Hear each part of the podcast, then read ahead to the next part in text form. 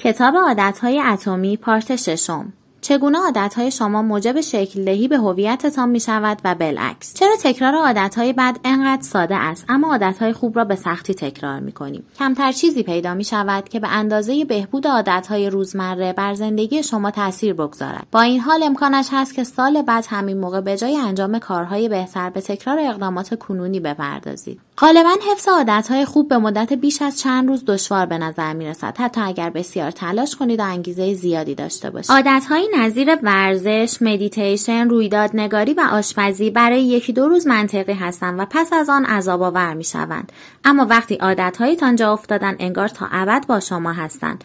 علل خصوص آنهایی که ناخواستند صرف نظر از نیات خوبی که داریم شکستن عادات ناسالم نظیر خوردن فست فود تماشای بیش از حد تلویزیون وقت کشی و استعمال دخانیات می تواند غیر ممکن به نظر برسد. تغییر عادتهایمان به دو دلیل چالش برانگیز است. سعی می کنیم مورد اشتباهی را تغییر دهیم یا سعی می کنیم عادتهایمان را به شیوه نادرست تغییر دهیم. در این فصل به نکته اول می پردازیم و در فصول بعدی به دومی پاسخ خواهم داد. اولین اشتباه ما این است که سعی می کنیم مورد اشتباهی را تغییر دهیم. برای اینکه منظورم را متوجه شوید در نظر داشته باشید سه سطح هستند که تغییر می تواند در آنها رخ دهد.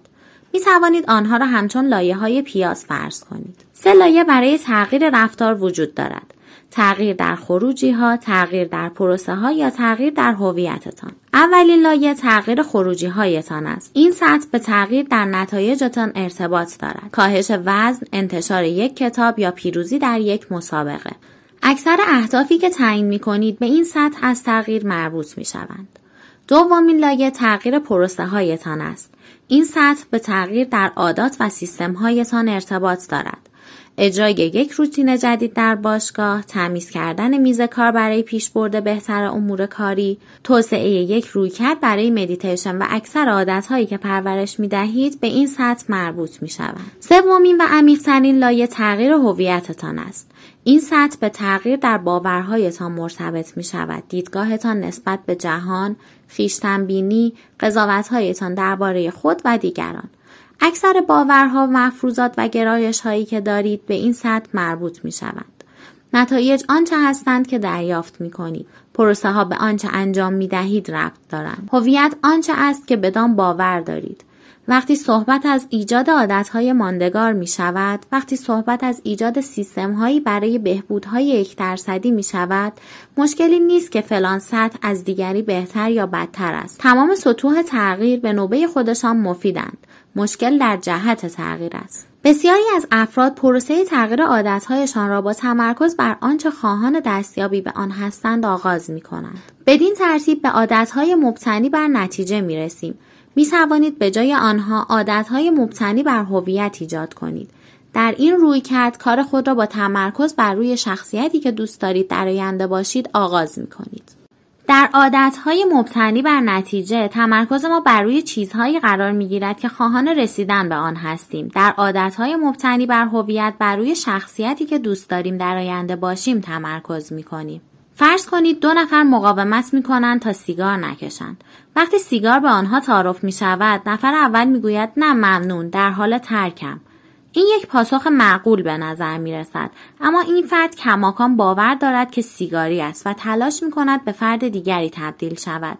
آنها امیدوارند که با همراه داشتن همان باورهای قدیمی رفتارشان تغییر پیدا کند. دومین فرد با گفتن نه ممنون سیگاری نیستم درخواست سیگار را رد می کند. تفاوت کوچکی میان این دو جمله است اما می توان تغییر هویت را در پاسخ دوم مشاهده نمود. سیگار کشیدن به بخشی از زندگی پیشین آنها تبدیل شده نه زندگی که همکنون دارند. آنها دیگر خودشان را یک فرد سیگاری نمی‌دانند. اکثر افراد در جستجوهایشان برای بهبود حتی به تغییر هویت هم فکر نمی کنند. آنها صرفا پیش خودشان می‌گویند می‌خواهم لاغر شوم و اگر به این رژیم مقید بمانم لاغر خواهم شد آنها هدف گذاری می کنند و اقداماتی که باید برای رسیدن به آن اهداف انجام دهند را در نظر می گیرند بدون اینکه به باورهای محرک این اقدامات کاری داشته باشند. آنها هیچگاه نگاه به خودشان را تغییر نمی دهند و متوجه نمی شوند که هویت قدیمیشان می تواند برنامه های جدیدشان برای تغییر را خراب کند. پشت هر سیستمی از اقدامات سیستمی از باورها وجود دارد. سیستم دموکراسی بر اساس باورهایی نظیر آزادی، رأی اکثریت و برابری اجتماعی بنا شده است. سیستم دیکتاتوری دارای مجموعه بسیار متفاوتی از باورها، تبعیت سفت و سخت است و می توانید راه های مختلفی را برای راضی کردن مردم به منظور شرکت حداکثری در انتخابات تصور کنید. اما چون این رفتاری هیچگاه در دیکتاتوری مطرح نخواهد شد زیرا در هویت آن سیستم جایی ندارد. رأیگیری رفتاری است که تحت برخی از مجموعه باورها امکان پذیر نیست.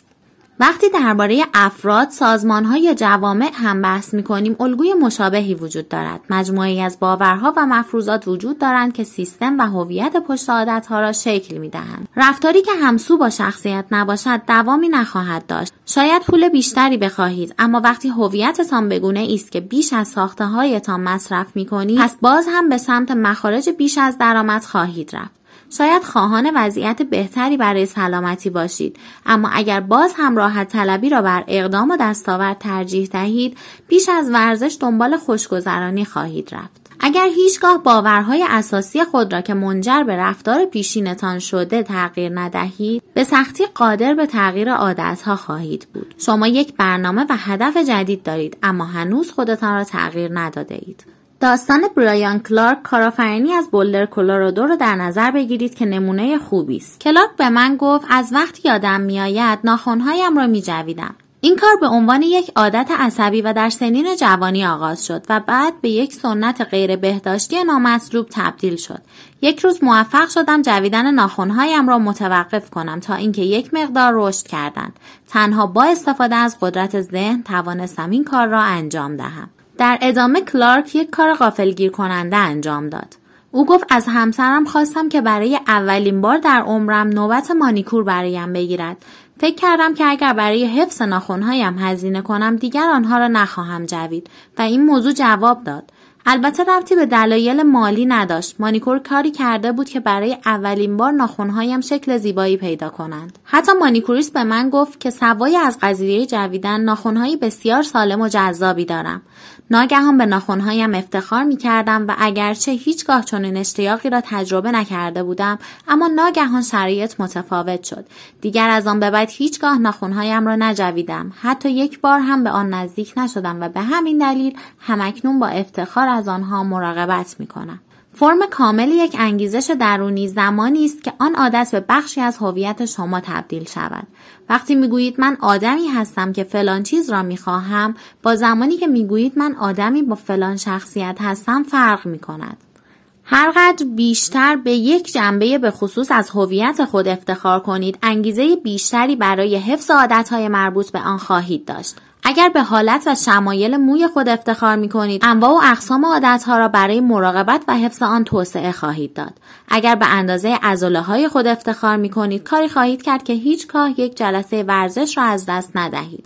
اگر روسری هایی که گلدوزی می کنید مایه افتخارتان است احتمالا در طول هفته ساعت بیشتری را به گلدوزی اختصاص خواهید داد. وقتی غرور و افتخار وارد کار شد با چنگ و دندان برای حفظ آن عادات تلاش خواهید کرد. تغییر واقعی در رفتار به معنای تغییر هویت است. امکان دارد به خاطر فلان انگیزه یک عادت را شروع کنید اما تنها در صورتی به آن پایبند خواهید ماند که بخشی از هویتتان شود. هر کس می تواند خودش را برای رفتن به باشگاه یا یکی دو بار خوردن غذای سالم متقاعد کند. اما اگر باور پشت آن رفتار را تغییر ندهید به سختی خواهید توانست به آن پایبند بمانید. بهبودها صرفا موقتی خواهند بود مگر اینکه به بخشی از هویت شما تبدیل شوند. هدف این نیست که یک کتاب بخوانید بلکه قرار است کتابخوان شوید. هدف این نیست که در ماراتون شرکت کنید بلکه قرار است دونده شوید. هدف این نیست که یک ساز یاد بگیرید بلکه قرار است موزیسین شوید. رفتارهای شما معمولا باستابی از هویتتان هستند. آنچه انجام می دهید بیانگر شخصیتی است که آگاهانه یا ناخودآگاه به آن باور دارید. تحقیقات نشان داده وقتی یک شخص به فلان جنبه خاص از هویتش علاقه دارد احتمال اینکه همسو با آن باور عمل کند افزایش خواهد یافت. مثلا افرادی که خودشان را یک رأی دهنده می‌شناسند احتمالا بیش از افرادی که صرفا خواهان رأی دادن هستند در این پروسه شرکت خواهند کرد. به این ترتیب فردی که ورزش را در هویت خود نهادینه کرده لزومی ندارد خودش را برای تمرین کردن قانع کند. انجام کار صحیح ساده است. در هر حال وقتی رفتار و هویت شما کاملا همراستا شوند دیگر برای تغییر رفتار تلاش نمی کنید شما صرفا بر اساس شخصیتی که همکنون به آن باور دارید عمل می کنید همانند سایر جنبه های مربوط به ایجاد یک عادت این مورد نیز یک شمشیر دولبه است. وقتی همه چیز به نفعتان باشد تغییر هویت می تواند یک محرک قدرتمند برای بهبود شخصی باشد. اگرچه در صورتی که شرایط به ضررتان باشد تغییر هویت به سختی صورت می گیرد اما وقتی یک هویت را پذیرفتید به سادگی می توانید اجازه دهید که وفاداریتان بر توانایی تغییر شما تاثیر بگذارد. بسیاری از افراد چشمانشان را میبندند و کورکورانه از هنجارهایی که به هویتشان زمیمه شده پیروی می‌کنند. من در جهتیابی افتضاحم. به سختی اسم افراد در خاطرم میماند. همیشه دیر می‌رسم. میانم با تکنولوژی خوب نیست. ریاضیات هم افتضاح است و هزاران نسخه دیگر.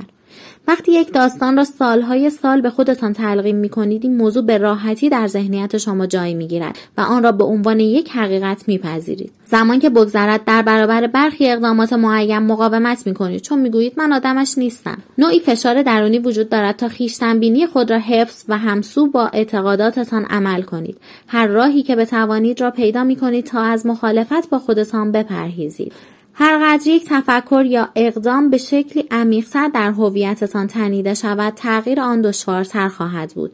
می توانید به راحتی آنچه فرهنگتان به آن باور دارد را بپذیرید یا به خیشتن خود پایبند بمانید. حتی اگر نادرست باشد بزرگترین مانع برای تغییر مثبت در هر سطحی فردی تیمی یا اجتماعی تضاد آن با هویت است.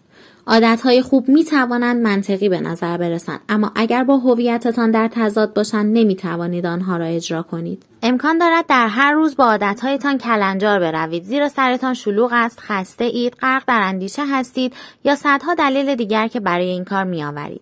اما دلیل واقعی برای عدم پایبندی طولانی مدت شما به عادتها این است که خویشتنبینیتان در نقش مانع عمل می کند به همین دلیل نمی توانید خیلی به یک نسخه از هویتتان پایبند بمانید. پیشرفت به یادگیری زدایی نیاز دارد. برای اینکه به بهترین نسخه از خودتان تبدیل شوید، باید دائما اعتقاداتتان را ویرایش کنید، هویت خود را به روز رسانی نمایید و توسعه دهید.